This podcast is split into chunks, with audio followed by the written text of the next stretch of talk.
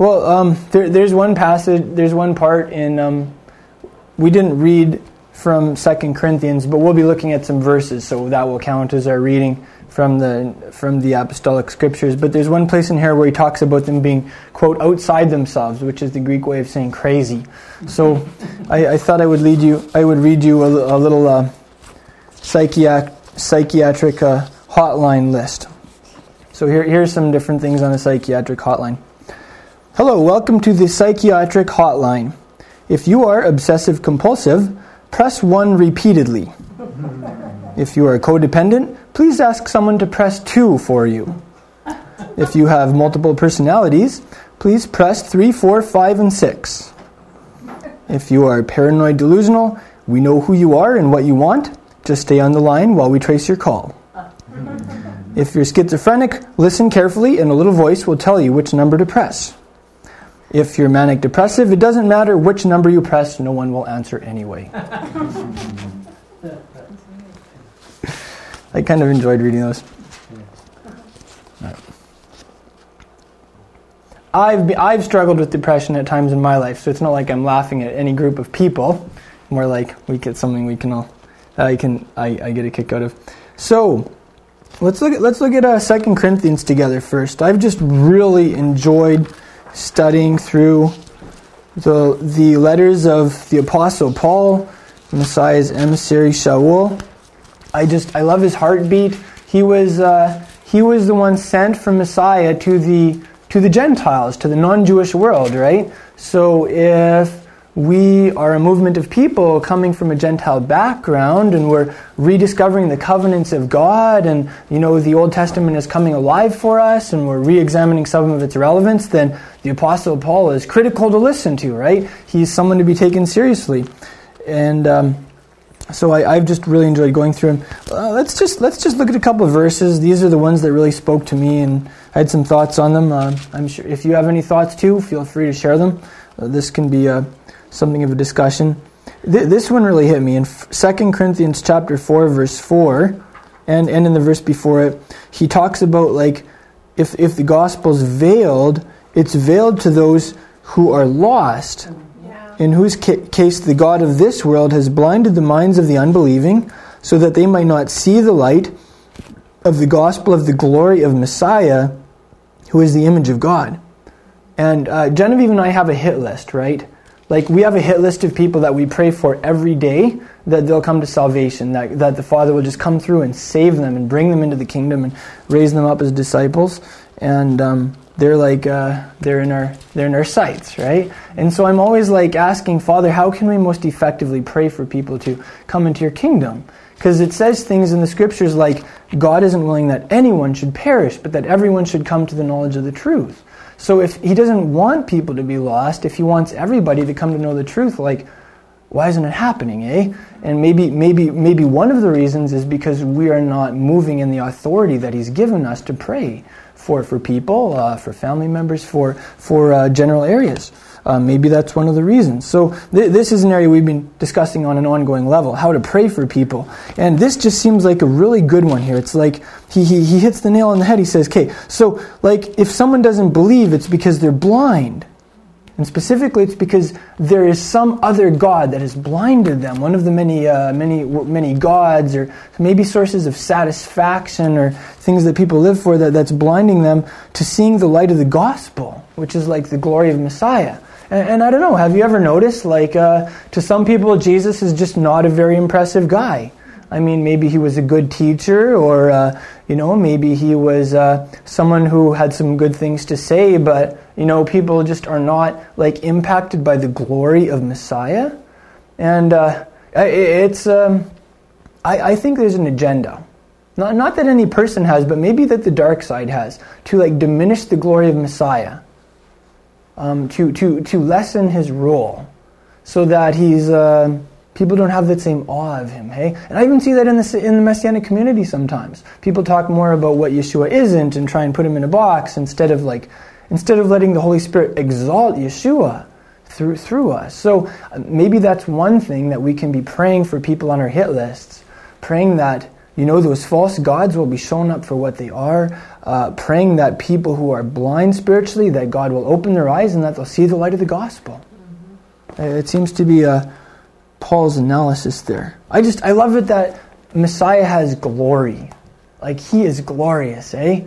When we see him for who he really is, like, it floors us. I, I was really blown away with that. Uh, Revel, the book of Revelation, chapter 1. Like when Yeshua actually shows up and reveals himself to John, like John is, he just hits the ground. He's on his face. You know, he is, he is overwhelmed by the glory of Yeshua. And uh, I don't know. I, I don't know. I, I hope that isn't just for really special, like ultra spiritual people. Maybe people who write the Bible. Like I, I hope that we can all have that relationship with Yeshua. You know, where we can, where we can just be like floored by His glory. I, I want that. I really do, and I, I want that for for my friends and and people that I'm praying for too.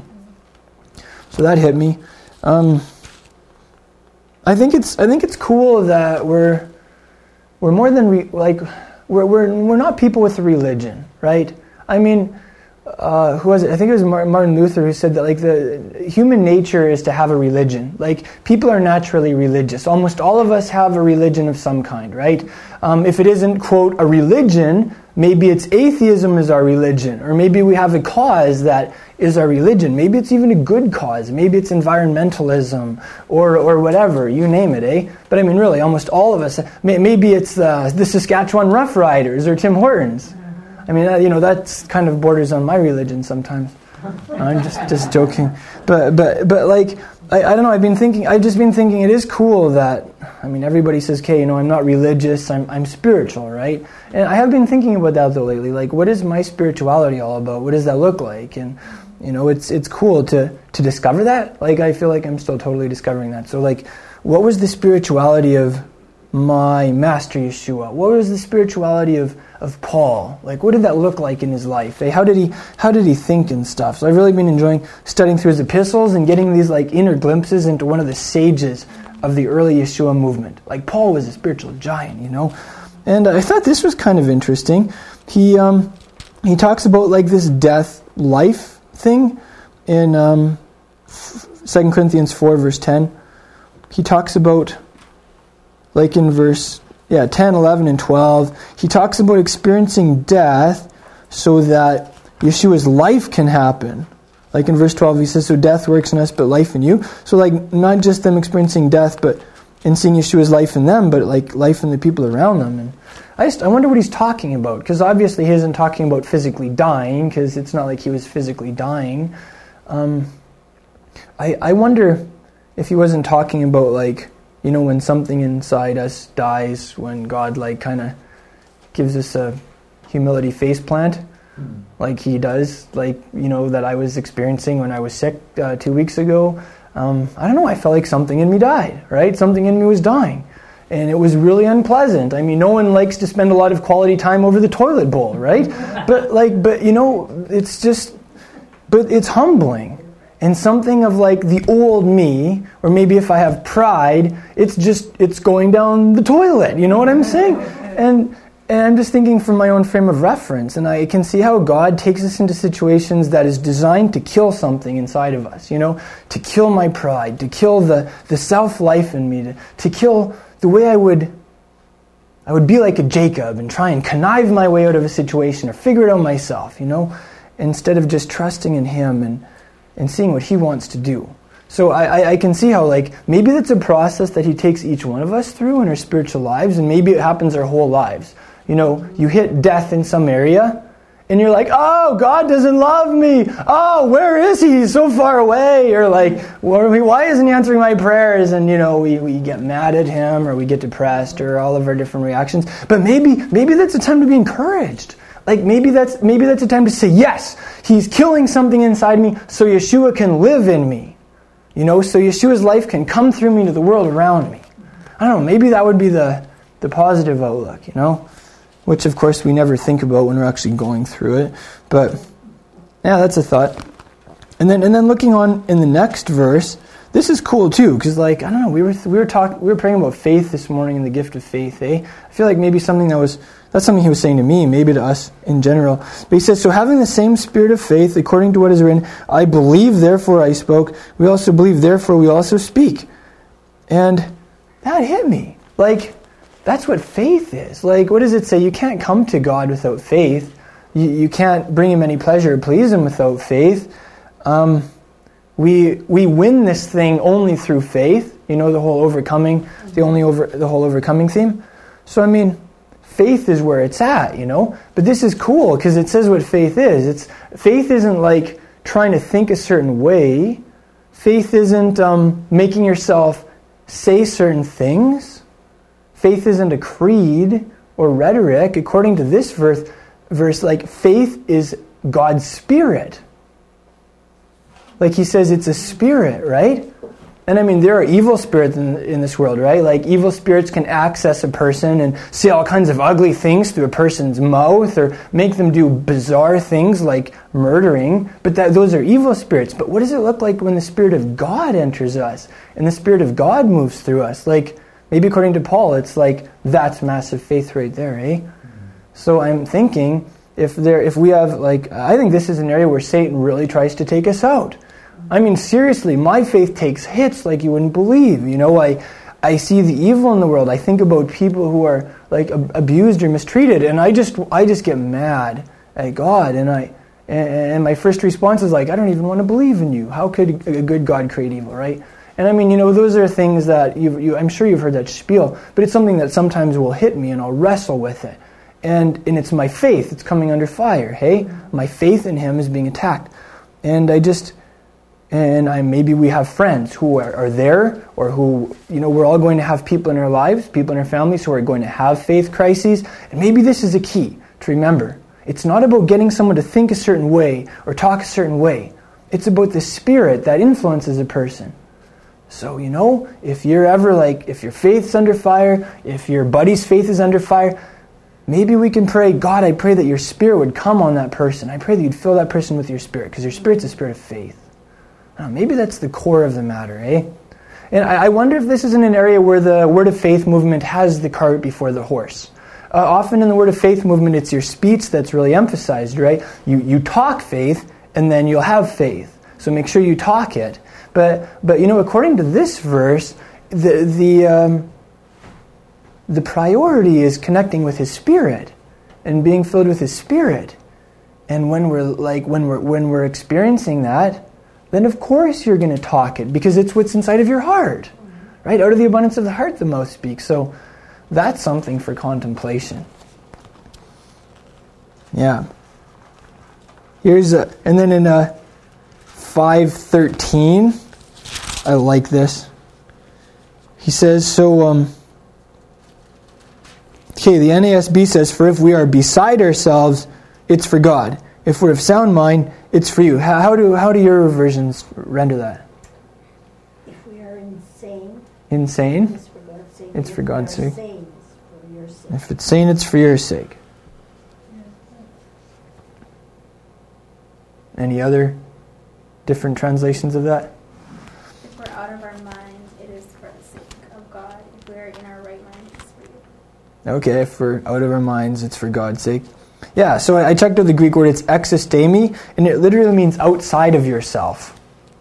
And uh, I guess it has the picture of like someone who is outside of themselves, like with the connotation of being crazy or mad or wild or insane. Uh, these are some of the different words and some of the different translations that I've, I've encountered. And uh, this would be a great verse to take out of, out of context and, uh, and justify a lot of really crazy behavior with. Hey, well, I'm crazy for God. But, uh, but it is kind of interesting. Like, what was it about the Corinthians that made them think that, like, Paul was a little crazy? Like, there was something about Paul. He was a bit of a madman. Because according to Paul, like, that's the way they saw him, hey? I don't know. Sometimes he came across like that. What was it? it, does, it doesn't really say. I just, Paul must have been really passionate for Messiah, though. Like he must have really had a fire burning in him that sometimes made him come across like he was a little crazy, like he was a bit of a madman, eh? And um, I don't know. I mean, really, I'm sure the world would look at every single one of us in this room simply because we believe in the Bible and would, would categorize us as that, eh? So I mean, like, like it or not, you are a little crazy, according to the, the quote norm, according to a secular paradigm. But I just I like that. You know, it's like Paul was very intelligent. He was extremely well educated. Um, I mean, even like his literary style, he writes phenomenally well. And yet, you know, there's this crazy side to him He was too. a zealot at heart. Yeah, he was a zealot at heart. so- And of course, then in the second half of the verse, he says, "But you know, if we're sane, it's for you." So, I just I, I see how like there's a place for in, in holy parameters being wild for God, like really being crazy for Messiah, like being a madman for Messiah, but at the same time also like knowing how to conduct yourself in the world, knowing how to relate on a level that isn't going to turn people off, mm-hmm. not being dumb. You know, there's a, there's a difference, and you know we talked about that a couple Shabbats ago. Paul talked about tongues, and he said, "Okay, guys, there's a way to do the tongues gift, and there's a way not to. If someone walks into your assembly and you're all praying at the top of your lungs in tongues, and no one's interpreting, they're going to think you're crazy. And in that in that context, that wasn't a good thing, right? Paul cared about things like this, so it's just uh, I, I appreciate that element to the movement that we are a part of. Like some of the greatest heroes in our faith were madmen for Messiah. They did crazy stuff for God, but it was good. You know, I like that about discipleship. Yeah. And you know, we can also be solid and we can be intelligent in communicating with people around us in the world in general. No, don't worry, I'm not going to start doing anything particularly wild any more than I already do. I'm already Dave's favorite religious extremist. But that's like um, that was like the birthday greeting you gave me on Facebook, I think, right? My favorite religious extremist. Yeah. So I mean, it's too late for me. I'm a goner, right? I'm already a religious extremist. Dave knows it. I'm a little outside, uh, out of my mind. But yeah. in a good way. Oh, absolutely. I took it in a good way. That's a compliment.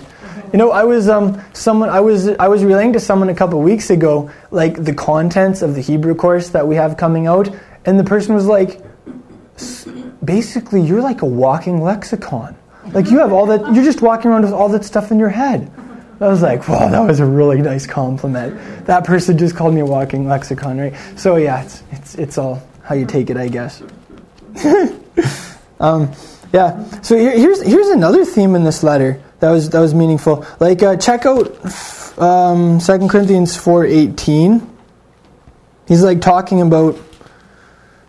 He says. Um, I'll read verse 17 too. For momentary light affliction, in other words, pain and humbling stuff, is producing for us an eternal weight of glory far beyond all comparison. While we look not at the things which are seen, but at the things which aren't seen. For the things which are seen are temporal, but the things which aren't seen are eternal. I know, I can almost imagine like someone wandering around and wandering into traffic and almost getting hit and like, I don't know, like smacking themselves into doors because they're so busy looking at stuff that isn't seen, you know? It's like focusing on the invisible. That's like one of the first things that comes to mind, but I, I'm sure that isn't what, he, what he's talking about here. Just like think, think about reality in general for a second. Um, like, uh, I have a body. I assume we all have bodies unless you're like an alien and you're just posing or something. So, like, we all have bodies, and it's through our bodies that we interface with the physical dimensions, right? Like space and time, there's material in the space time dimensions, and that's how we. And you know, so I mean, if I want to, like, catch up with Pete, I'll like look at him through my body and talk to him through my body, and then he'll do the same on his side, right? But there's more to us than we're not just like chunks of meat walking around. You know what I'm saying? Like we're we're we're spirits. We have we have spirits, and uh, there's a spiritual dimension. It's like the fifth dimension. You know, it's a higher dimension. It's outside of space and time, and there's something inside each one of us that is from that dimension. There's something inside each of us that exists in that dimension and, and, and it's called your spirit. And that's how you interface with God. That's how you know Yeshua, right? It's not like some abstract thing. It's, uh, it's more concrete than physical reality. It's just some of us are so unplugged from the spiritual dimension, and the culture we live in is so focused on making sure that we don't clue into the fact. Uh, actually, I'll, I'll, I'll, I'll, I'll, I'll qualify that. Like the, the culture we live in, to a degree, is focused on you know, maybe show, like trying to get us program us to not connect with the spiritual dimension. But when i think about that i think of harry potter and a lot of the movies out there and i think that's not true. Actually in our culture there, there's a real agenda to teach people how to connect with the spiritual dimension but through the dark side. And, and the dark side is very real. And there are powers that people can have that where you can leave your body where you can do all sorts of crazy things right? So um so that's there. But i just I'm thinking about this. So, what, like, what does that look like on um, on a really concrete level? Like looking at stuff that you can't see, focusing on the invisible. Like, okay, you know how we live in our bodies, and we, like I just said, you know, you see through your body. What if you can do that through your spirit too? What if your spirit actually has sight? Can your spirit be blind? Is it possible to see the glory of God through your spirit? Well, absolutely. That's how it happens, right? Is it possible to, just like you have physical sight through which you, you know, um, sound waves register in your eardrums and you interpret them because they happen in a certain pattern that actually means something to you? Could it be that we hear the voice of Messiah in, through our spirits? I think so. Uh, like, okay, you know how for us, it's like often the physical realm is so real and so tangible and we're really wrapped up in it, but the spiritual dimension, is really cloudy and far away. You know, for me, that's often how it is. Like sometimes I'll just be feeling brutal, my family life will be a mess, and I'll just be like, man, this is a really bad day. And then suddenly I'm like, ding, ding, ding, you know what? I think we might be under spiritual attack. I think there might be something going on in the spiritual dimension. Like that's me. I'll like, and it'll be like this really faint thing, but I'll be like, you know what? I think maybe that's what's going on here. And so we'll stop and we'll pray and we'll resist the devil and thing it'll get brighter. I can feel it, and things will begin to turn around, you know, and kind of shalom will come back and stuff. And um, so that's me. Like I don't feel like I'm often a very spiritually cognizant person. Some of you, some of you in this room are more spiritual, like you are just in tune and you just feel things that are happening or whatever, and it's really cool. And, and I appreciate that. I'm sometimes not like that. But like, what would it be like to be to the point where it's the opposite, where the spiritual world is more real to you than the physical? I don't mean like floating around and being really weird and stuff, right? I just mean like, what if you could be so in tune with the spiritual world and the glory of Messiah, like the overwhelming glory of Messiah, that that was your, that was your, like the overtones of your, your day, you know? And the physical stuff was happening and you're moving around in the physical world and doing business and making phone calls and driving and doing whatever you do. But that's like, but that isn't the ultimate reality. I just I wonder if maybe that's what Paul's talking about. I just feel like Paul lived on a level that I don't touch on very often, you know? So I just I wonder what, what that looks like for us in our spirituality, like to just live life where our primary focus is on the ultimate spiritual realities. Where like uh, we as spirits are, are like tight with God and we're, we're staying in rapport with Him and we're in communication with Him throughout the day. And we're also moving around in the world through our earth suits. Wow, so maybe Paul wasn't always so in touch with the spiritual dimension. Maybe you could call it the fifth dimension, yeah, hey? Probably pretty big on himself. yeah. Easy to fall into that. And just to be a Pharisee and be like, yes, you know, I'm cutting edge. I know the whole Torah by memory, and you know, and then to re- and I can I can see, and then to realize, wow, I was actually being totally blind to Yeshua. Yeah. Man. I mind too much, and got very shut off Mm-hmm. But something else I get out of this is like we're part of a movement of a movement of people who are returning to God's Torah. We're rediscovering how it applies to our life, right? I mean, hey, we're, we're celebrating Shabbat as an example. And here, here's, here's a danger for all of us. Our, the danger is to be like Paul before he met Messiah, where we think, you know, we have the Torah, we're doing the Torah, and that's it. You know, we're doing these physical things in the space time dimension. I, you know, I got my tzitzit on and I'm putting on the brakes for 24 hours for Shabbat, and, and that's where it's at. And to forget about that our primary focus, I mean, there's value in that and it's important. It's the love language of God, doing His commandments. But to forget that, like, there's something greater. There's like, what does it look like to focus on the invisible? To, to be seeing the things that you can't see with your eye, eh? Mm-hmm. There's that aspect too. So it's not, well, what would be an example? When I put on my tzitzit in the morning, not just to put them on and do it as a physical activity, but to look at what it represents in the spiritual world. You know, to kind of look, be, look beyond the physical into the spiritual and see how it points to Messiah or something. Maybe that would be an example in my life. I always use the strings as an example, don't I? Yeah, but it's just because they're right here. It's such a such an easy thing to, to think about. Um, here, here, here's another here's another verse along those lines in uh, five twelve. Five twelve, he says, "We are not again commending ourselves to you, but are giving you an occasion to be proud of us, so that you will have an answer for those who take pride in appearance and not in heart." So, according to Shaul, you can either take pride primarily in appearance, in external appearances.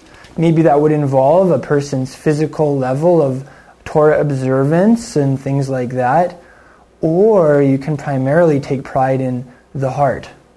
I just I wonder what that looks like. Uh, again, I feel like this could be like an area where there's a danger zone for us. You know, it's easy if you do Torah to just begin to focus more on the minutia of Torah and take pride in the fact that you do some stuff that a lot of other Christians aren't doing.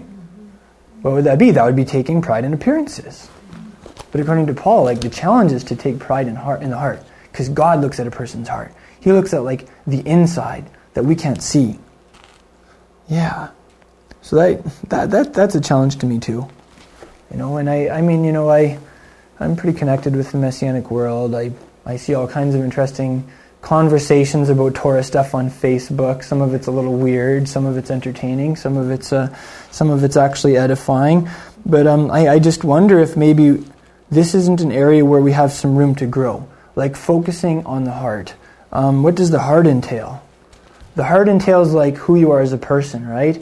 It's possible to do Torah and be really impersonal about it and forget the whole personal aspect and the love thing, you know? Um, the heart means attitude. Sometimes, sometimes I, I, see people really emphasizing maybe saying the name of God in the correct way, or avoiding certain certain words, or um, doing certain commandments a certain way, and it's like it's it's their obsession to the point where we never talk about attitude. Or what would be another example? Okay, some people respectfully abstain from Christmas, right? There's a way to do that with a good attitude. There's also a way to do, do that with a really ugly attitude. Maybe that would be another example of like taking pride in, in the heart, you know, our, our attitudes. A- another example is character. You know, do we focus more on our external observance or have we forgotten about character and the fruit of the Spirit? And uh, this is just this is an area where the Father's challenging me, right? So maybe it applies to us as a broader community sometimes or as a movement. Yeah. Here's one more verse along those lines. I feel like it's a theme in this reading. Uh, 516, Paul says, Therefore, from now on, we recognize no one according to the flesh, even though we have known Christ according to the flesh, yet now we know him in this way no longer. So, um, Paul uses this idiom a lot, according to the flesh. What does according to the flesh mean? Because nobody in the Western world uses this term. It's not a part of our normal English, right? What does according to the flesh mean? Worldly viewpoint in my level. World, from a worldly viewpoint? Mm-hmm. Or outer appearances? Outer appearances. Flesh is like uh, interchangeable with the physical body, right? Mm-hmm. So it means like um, something on the physical level.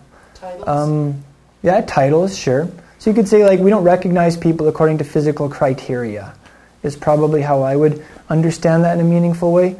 And um, yeah, we. Uh, yeah, we do that all the time in, in, in, the religious world and in the secular world. You know, we, we uh, measure people by their money, by their academic credentials, by titles, by, by uh, their looks, by how they dress. But Paul says, no, that's not how we look at each other. We recognize each other we look at each other in the spirit. Maybe that's another example. Like, okay, I can look at you through my physical eyes, but that's not the real you. I'm not going to really see you until I look at you through the eyes of my heart. Like my spiritual side, eh? And then I see the image of God. Then I see a person that Yeshua loves and died for. And it all of a sudden is really hard to be critical of you because I'm just overwhelmed by the love of Messiah for you. You know what I mean? Maybe that would be an example. I think it was G.K. Chesterton said that Adam and Eve were statues walking in the garden. You just you like Adam and Eve were living statues of God.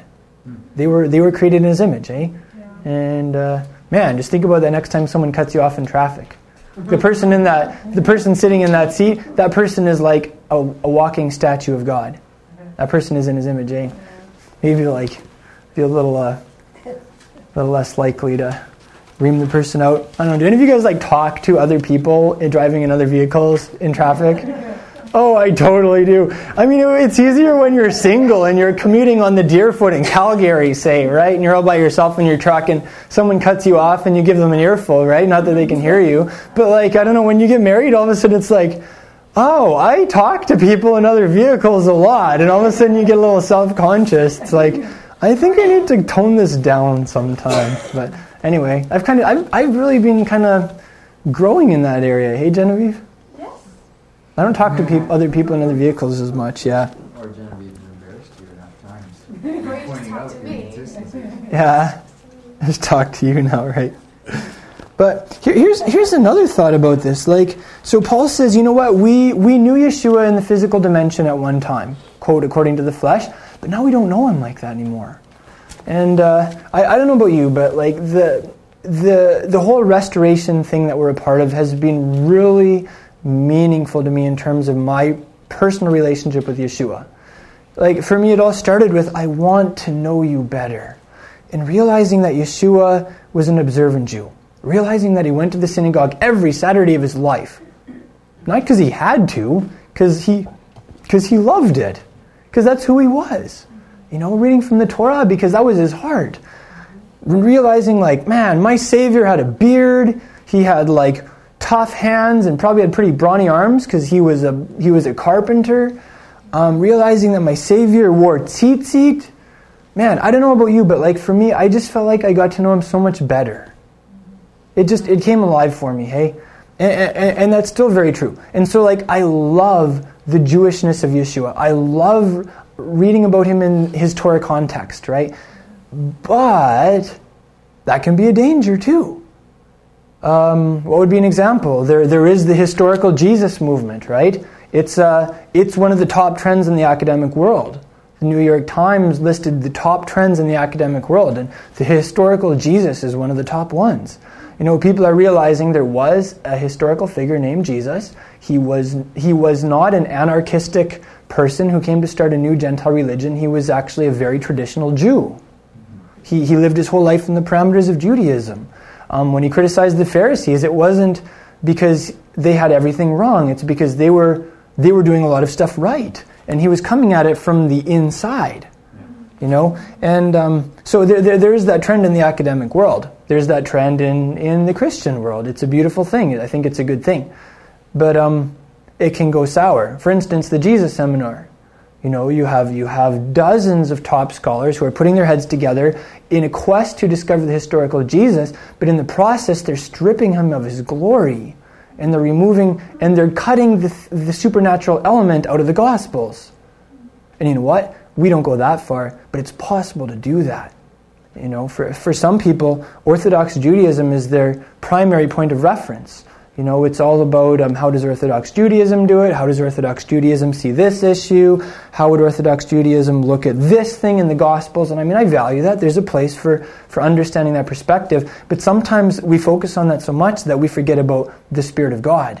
We lose touch with the power of God. It's like we begin to gloss over the supernatural element on almost every page of the Gospel. And that's a mistake. You know, we end up really in touch with the side of our master that it where he's 100% human where he, he has a beard where he wears tzitzit etc you know we're really in touch with that but we're not so in touch with the side of the master where he's glorified where he sits at the right hand of god where he calls the shots in the universe where his eyes are like like plasma torches. You know like or like uh, a blowtorch you know like that intense roaring fire. Where like i don't know it says he's like molten lava. I don't know, like, you know, th- those are the descriptions of him in the book of Revelation. Like, all the hosts of heaven fall at his feet and at the feet of his Father and worship him. That's what it says in Revelation. Like the Lamb, he's right there on the throne with God and he's getting worship. And you know what? Sometimes we lose touch with that side of Yeshua. And heaven forbid, may that never happen, right? So, anyway, that, that's another area where I'm just that's, this is another part of my journey, right? Where I want, I want both sides. I want to know the, our whole Savior. Yeah. So, just you know, if you have any thoughts or whatever, just definitely put up your hand or, or, or contribute. Here, here's another verse. Um, you know how I've been talking on an ongoing verse uh, basis about how our objective is to believe all the verses. Often we'll have an emphasis, or we'll have a pet doctrine, or we'll have something, and we'll like focus on that and that and that, and that's the only nail we'll hit, and we'll ignore like the other half of the Bible, or maybe our maybe our theology won't factor in all the verses, and then someone will confront us with some verses that totally don't fit our theology, and instead of changing our theology, we'll just ignore that part of the Bible. Or we'll ignore those historical sources or that part of history. Um, you know, I, I encounter people who do that on a regular basis, and I'm sure I do that too. It's human nature. But um, he, here's, here's an interesting verse. Maybe I just wonder if this fits our theology sometimes.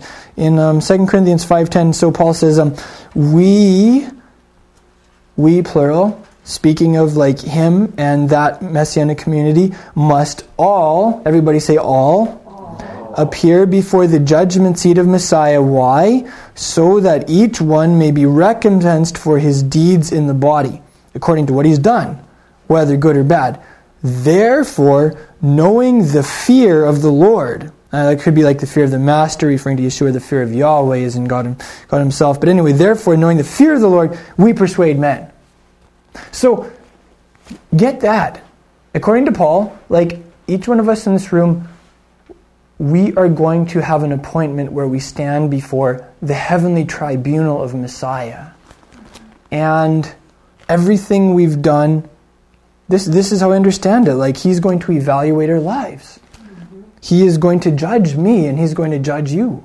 In the sense of evaluating, He's going to review our deeds, says they're all written down. He's going to examine our actions and then He's going to reward us accordingly. And how does atonement fit into this? How I understand it is He has atoned for our sins, and we are forgiven to the degree that we repent of our sins and structure our lives according to His will. We're in big trouble for the areas where we don't repent, where we know we should. You know, what, what does it say in Hebrews? Like, if someone comes to the knowledge of the truth in Hebrews 10, and, and then we go on sinning willfully, like, you are in really big trouble. Yeah. Yeah. Okay? So, and, and he says, so therefore, knowing the fear of God. So I just, um, what, what does that mean? So it means like there's a place where he, grace doesn't mean we can be sloppy and get away with stuff. It, it, it says like we can't take advantage of Yeshua's atonement because it just doesn't work that way. He will not be used. Um, what else does it say? I, I, I, I see it being like, you know, maybe he, God's not going to condemn you to hell because you had sin in your life, but you are not going to be graded very highly or be rewarded very much for your good deeds. And you know what? Genevieve and I were talking about that on the way back. Like, okay, there's a place where ambition is a very unhealthy thing, right? It, it, it can be the result of many, uh, many psychological problems. It can be uh, the uh, result of pride. But there's also an ambition that's a good ambition and a healthy ambition. And um, for instance, it's good to be ambitious to please the master. What would be some other examples? Uh, Yeshua said in Matthew 5, he talked about people who are great in the kingdom. It, you should be ambitious to be great in the kingdom. God wants you to be great in his kingdom. Right? But there's a way to get there. And that way is the way of humility and humble service and doing the mitzvot, according to Yeshua in Matthew 5. So um, there's like this place where, you know what? It's, it, you should want a big reward. You should do all the good stuff that you can, knowing that He is going to write you a really big fat paycheck with a huge bonus for it on payday, mm. on the ultimate payday. You know what I'm saying? And like that, that's a good thing. Uh, that, that's what I catch there.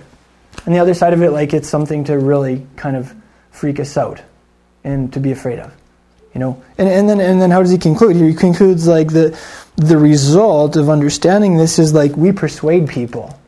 You know, when you really believe that, it kind of it really kind of kicks you out of your comfort zone and gets you out of your box. You end up maybe talking to people about matters of truth that you otherwise wouldn't. I don't know. That's an area that I still have to grow in. But here, here's a, here's something cool about. I'll give you like the Jewish context of this verse.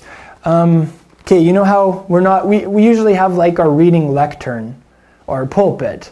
Um, do you know what we, do you remember what we all often call that? In the Jewish world, it's called a bema, B E M A. Kind of like really fancy car, you know? Uh, a bema. And um, that's like that's just that's what it's called in the Jewish world, right? It was interesting um, when Dan Strawman uh, first heard us call heard me call the the reading lectern the bema. He said, "Oh, that's a Greek term. That's interesting." And uh, actually, it is a Greek term, and it's all through the. It's in quite a few places in the New Testament. Like when Paul, uh, when Pilate went out to pronounce sentence on the master, he did that from the bema. Um, several times in the book of Acts, where there was a court scenario and someone like sat down to judge a case, um, they sat down at the bema. And the term here in Greek for the judgment seat of Messiah is guess what? Bema, that's right. It's the Greek term um, 968 in the Strongs. Uh, Strong says uh, it's a step, by implication, a rostrum, a tribunal, or a throne. So that gives us a bigger picture of this thing.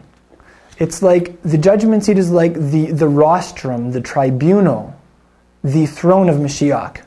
And every week we go up to, be, to the Bema to read from the Torah. Maybe that gives us an understanding of this thing too. You can just imagine, like, uh, let's say that you know the master standing there at the ultimate bema on the on Yom Hadin, the day of judgment, and each of us, you know, we have our time when we come before the bema, and what's sitting open on the bema?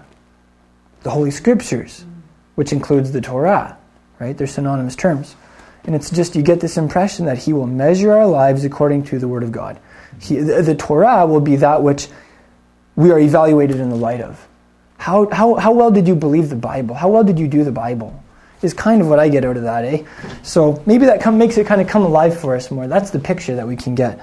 We can get of that. In my heart, like the overtones of His love and His grace and His mercy. That's what those are the overtones, right? Like when I'm look, talking about this judgment thing and how He's going to evaluate us. I just I, I, am emphasizing that right now because I feel like that's the side of the equation, the equation that we often gloss over or forget about. Like we in the in the Christian community today, we often don't talk much about the fact that each one of us are going to be judged by God. You know, we we we. I mean, for good reason sometimes. I mean, we've all encountered religious or judgmental people, and it's like, I do not want to be that, right? So let's just avoid the whole judgment theme. But there's just, I, I can see how there's a place for it. There's a place for it. Yeah, when it's when it's balanced by His grace, and and, and His love and the atonement of Yeshua and, and His overwhelming forgiveness. Right? It says like He'll be saved, but as to fire and His works, if they were all chaffy and garbage, are going to be burned up. Eh? Yeah. Wow. Chaff burns pretty good too. Yeah, it burned one of our farm trucks. I'll, I'll tell you a little story about that just because it's fun. Um, so my uncle took my grandpa's new Ford F 150 out in the field to burn chaff. And it was a windy day. And he lit the chaff on one end of the field and then drove downwind through the field to light, light, up, the, you know, light up the stubble in different areas. And he got the truck stuck in the mud. And the wind kept driving the fire further through the field. And he kept trying to get the truck out until he just right down to the axles in the mud and he kept trying to get it out until the fire came right up to the truck, and then he had to jump out and run through it to get out, and then the truck blew up. And I remember seeing that when I was a little boy, like totally burnt out, blew up truck. It was it was one of those moments when, like, as a little boy, I was like, "Wow, I've never seen a vehicle like that," you know. So anyway, chaff does burn really good. Here, here's something else interesting in uh, 2 Corinthians chapter six. Paul like gives his his his, his resume as an apostle. Eh? Uh, we were talking a couple of Shabbats ago about the gifts of the Holy Spirit and how Paul says, okay, so in the congregation, like first are apostles, second are prophets, third are teachers, and how in the Messianic community often we are a teacher-oriented movement. It's mostly about teaching, and uh, this whole like apostle or prophet thing, like it just doesn't sometimes fit we don't really understand how this thing works or like who's who's an apostle type who's a prophet type sometimes there's all of this you know, a lot of us have baggage with those terms. We've seen abuses or we've seen charlatans or uh, like glitz and glamour and the spec, all the hype and stuff, right? But but you know, like I, I want to keep, I want to stay on this theme because it's something that I, I feel we want to we want to understand. So anyway, like I, I've seen, I don't know, sometimes I've like I've, I've seen people who claim to be apostles. You know, you read their website and they have like this really glitzy resume, right, with all the keywords, and it's really really um, impressive, right? And this person has like all these degrees and all of this uh, these years of schooling from all these places. And I'm not bashing that because there's a place for education. But I just think it's interesting to read Paul's apostolic resume in 2 Corinthians chapter 6. In, in verse 3, he says, Giving cause for no offense in anything, so that the ministry will not be discredited, but in everything commending ourselves as servants of God. So, did you notice that he says, um, commending ourselves? This is, this, is, this is my recommendation. This is what commends me to you as a genuine apostle. And then he lists some stuff that I've never seen on an apostolic resume before on some of the, the flashy websites, right? And again, I'm not being critical, I'm just saying I want to I want to see the real apostolic. And Paul definitely modeled that. And then here, here are some of the things. He talks about endurance. So this guy endured a lot of a lot of pain. Uh, in afflictions. Affliction, again, it means pain, right? It means going through suffering. In hardships, in hard times. Pain, right? Distresses, right? Stress. So, like, th- these are the first four things on Paul's like apostolic website, right? He's like, I've been through a lot of hard times. I, uh, I, I'm, I'm, I'm, I face stress, um, pain, a lot of pain, pain, pain, pain, right? Like, you get the idea. Then, then he goes on in beatings. Yeah, this is how many times I've been beaten out. Um, in imprisonments, this is how much time I've done in jail. Um, that, that, that, sounds more like something people in Islamic countries or communist countries. Uh, th- does this sound more like the apostolic resume of believers in like those types of scenarios? Yeah. Um, in tumults, the, the, the, tumults. I don't know why they translated it that way. Do you know what a tumult is? A tumult is a riot. Okay, so one of the one of the items on Paul's apostolic resume is these are how many riots I've caused on a civic level. Of course, he wasn't like uh, he wasn't an activist, right? He wasn't intentionally going around trying to stir people up. But the fact is, like when Paul would come into a city in the power of God and he would speak the word, like the gospel would turn people around. It would begin to turn that city up, like right side up, and uh, all of like the false god pushers and the people who had investments in the lies that they had propagated over the masses, they began to flip out and they began to try and kill him, and the whole city would just blow up, hey? And so one of the items on Paul's apostolic resume is yeah, I start riots. So maybe we could say, like, real apostles should be famous for starting riots. I, am kind of playing with it, right? But what I'm saying is, like, real apostles. Yeah, inciting mayhem. so, but, like, what I see here is, like, when someone is really sent with that power, that person will impact a city. That person will affect the political region of that city. Uh, that person will, like, if there are people with vested interests who are controlling people, maybe if there's a, the, the mob in that city or a mafia, like, that person is going to make some serious trouble Like the silver for the kingdom of God. For this, yeah, like the silver merchants and the idol makers, absolutely. So, so starting riots. Uh, what else? In labors. So he was he he worked hard in sleeplessness. So, like, this guy lost sleep many nights. Uh, in hunger. So, this guy didn't even always have enough food on the table, or maybe he was just a hardcore faster sometimes. In purity.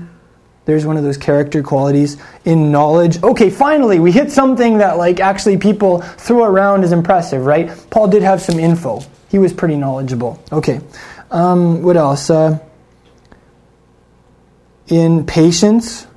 Okay, there's another good one in kindness. Man, do you, do you look at those as apostolic hallmarks? Patience, kindness. When someone claims to be an apostle, look at that person and see is that person patient with his wife?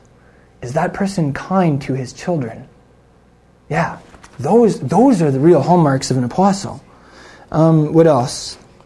In the Holy Spirit, in genuine love, so not in fake love, in the word of truth, in the power of God by the weapons of righteousness for the right hand and the left, whatever that means, uh, by glory and dishonor. And then he says, you know, so um, I have a bad reputation with some people.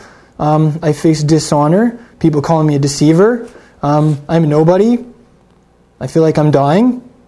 I'm sad, but also rejoicing. I'm poor, but I make many people rich in faith. I have nothing essentially, but like I have everything. It's kind of like I'm giving you a paraphrase, right? I just think, wow, like that. There's something about that that is what a real apostle is about. You know, when someone is sent on a mission from God, maybe some of those things are the hallmarks of an apostle that we should be looking for. Look for those things on on uh, on an apostle's resume. Not his business card. Yeah, right. And, and I mean, hey, like you know, Paul was a hero. I, I look up to him. Maybe those are all. Maybe some of those areas are things that we're going to face as our, as we grow in our discipleship, as we really like, as we really lock into the mission. You know, so it's things that we can be psychologically prepared for. Um, we started like 15 or 20 minutes late, so maybe we can look at the parsha for under 10 minutes. Yeah, we'll put a 10 minute cap on it just because there's some really good stuff in this Torah portion. Um, I'll read you. I'll read you one more story before we go there. It's kind of a. It's a good Jewish story. Does anyone know what a shadchan is? A shadchan. A shadchan is like how many of you seen Fiddler on the Roof? Matchmaker, matchmaker, make me a match. In Hebrew, it'd be like shadchan, shadchan, make me a shidduch. Uh, a shadchan is like a someone who um, sets up a marriage, right, or helps helps um, helps people like find each other, you know, who are going to be compatible and stuff. It's like the Jewish Jewish um, form of like an online dating service that helps people connect. Maybe I don't know. Very loosely speaking. So anyway, uh, a shadchan he corners a uh, yeshiva student and says, "Listen, I have got the girl for you." He says, "I'm not interested." But she's beautiful, says the shadchan. Really? says the young man. Yes, and she is very rich too. Oh, really? And she has great ancestry. She's from a very fine family. Wow, that sounds great, says the young man. But why would a girl like that want to marry me? I mean, I'm poor, I'm just a yeshiva student, I've got a big fuzzy beard. She'd have to be crazy to want to marry me. Well, replies the shadchan, you can't have everything. So, that's another story about being crazy, I guess. okay, um, let's just like tear through a couple things in this parsha. This is interesting. You know how we've been talking about how the Torah sometimes uses the term leolam, which means forever. Sometimes it'll say chok olam, which means like a law forever, uh, an eternal, an eternal statute. Uh, NASB renders it as a perpetual statute. And that term olam, it's the same word for like eternal life or the eternal God, right? So it means forever to the same degree that God and, uh, and eternal life is forever. Um, it uses this term quite a few times in relation to the Aaronic priesthood and their job description. I'll just, I'll just uh, fire a couple of them off for you. This is more just on the side. 2721, it says that Aaron and his job of arranging the lamp every morning is a law forever for their generations. In 2843, it says that Aaron's boys wearing the linen shorts is a law forever, quote, for Aaron and his descendants. Yeah. Um, in 29, verse 9, it says that Aaron and his sons have the priesthood as a law forever. In 29 28, it says that specific chunks of meat from the ordination ram are Aaron and his son's portion forever. In 30 verse 8, it says that they are to burn incense, perpetual incense, which means forever, throughout your generations. And in 30 verse 10, he says that Aaron is to atone for the incense altar from the blood of the sin offering once a year, quote, throughout your generations. So I just think it's interesting that God doesn't say the Aaronic priesthood is going to have an expiration date. When he talks about the Aaronic priesthood and their job description, he continually uses the term forever, leolam. So, I mean, you know, if, if the Jewish people rebuild the temple, they may have biblical basis for doing that. They may have a biblical basis for saying, you know, there's still a place for this in the economy of God. Um, Ezekiel chapters 40 to 48, the last eight chapters of the book, describe a temple that have never, has never been built. It describes the Aaronic priesthood doing this stuff in that temple. Um, that's not spiritual. It's an architectural document. It gives a lot of very physical dimensions. When is this going to be? Could it be that that will be during the Messianic era, that that will be during the thousand year reign of Christ? I, I don't know for sure, but it looks like there could be another temple, and the Aaronic priesthood could be doing their thing. Um, and you know what? There would, there would be some Torah basis for it. And uh, it, th- this might be the context in which to interpret the book of Hebrews.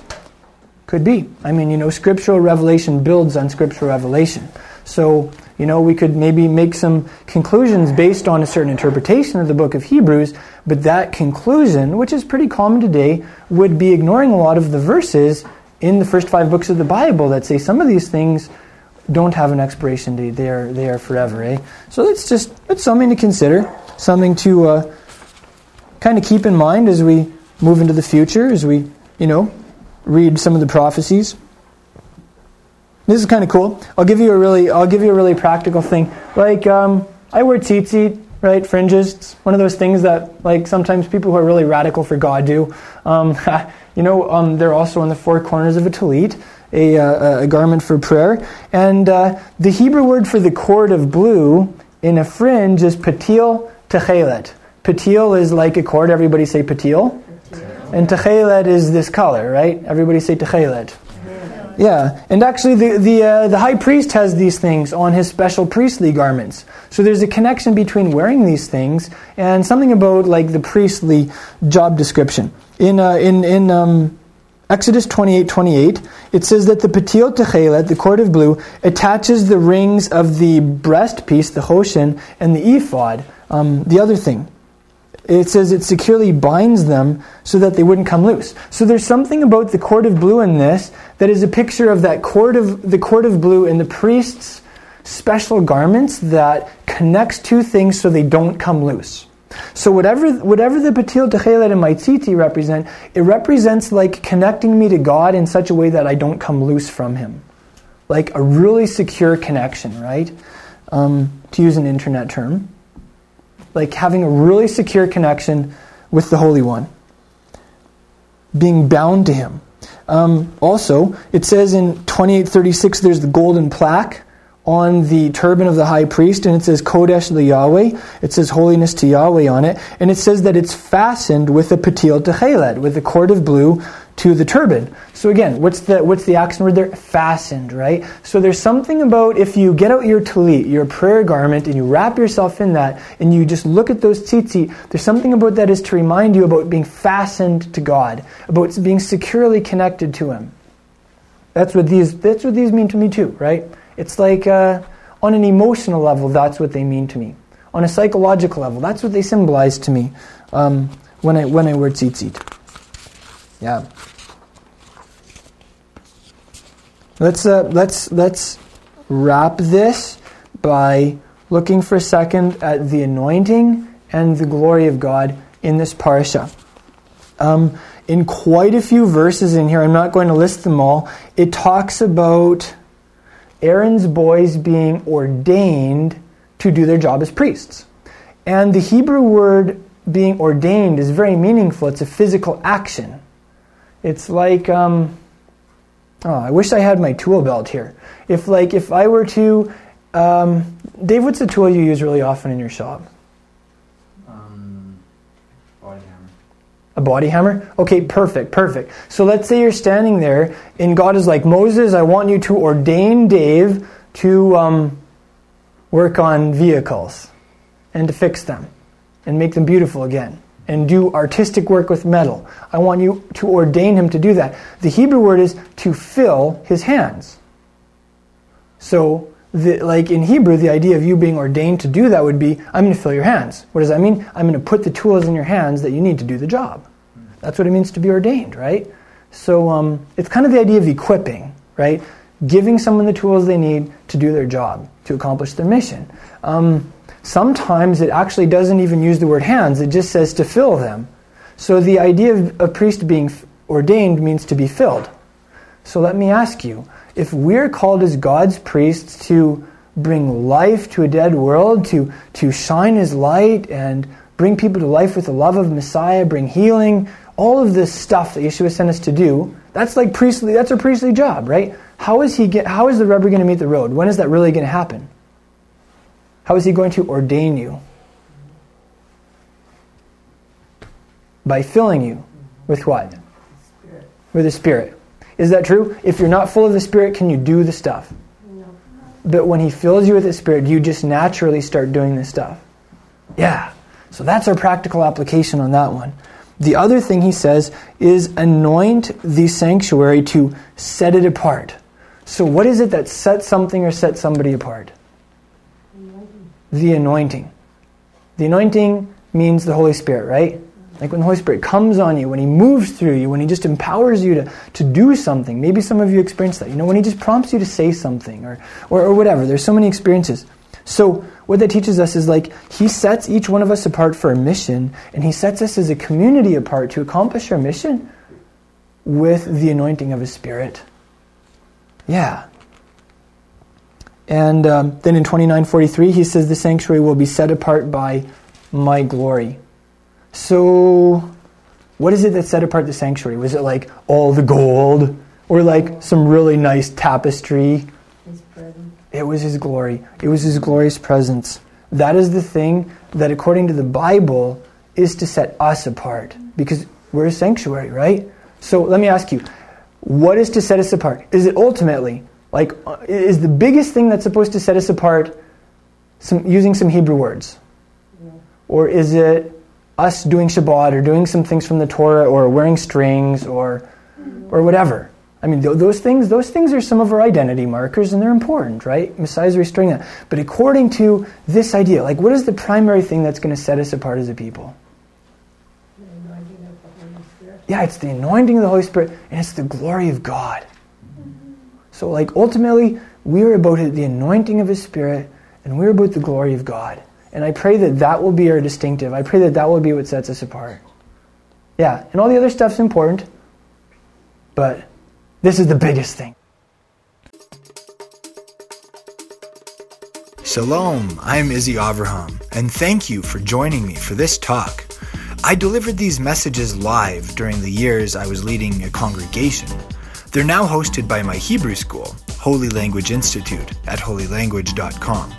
If you're interested in the talks I've done since then, or if you'd just like to say thank you for these teachings, become a member at holylanguage.com.